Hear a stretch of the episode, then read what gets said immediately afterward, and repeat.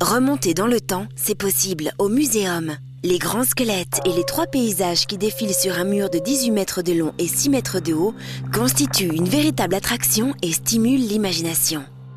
Des squelettes d'animaux disparus, complets ou partiels, sont accompagnés d'un modèle en réduction réalisé par Yvan Larsen. Les deux vedettes sont l'allosaure et le camptosaure, des dinosaures du Jurassique supérieur qui ont vécu il y a 150 millions d'années. Les paysages en arrière-plan restituent successivement l'ambiance aux âges secondaires, tertiaires et quaternaires.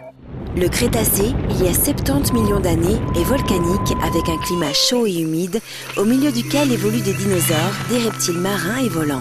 L'Oligocène, il y a 40 millions d'années, montre des mammifères dans un environnement marécageux sous un climat chaud.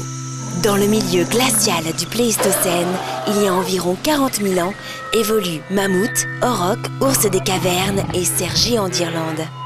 Sur le continent sud-américain cohabitent glyptodons, toxodons et mégathérium.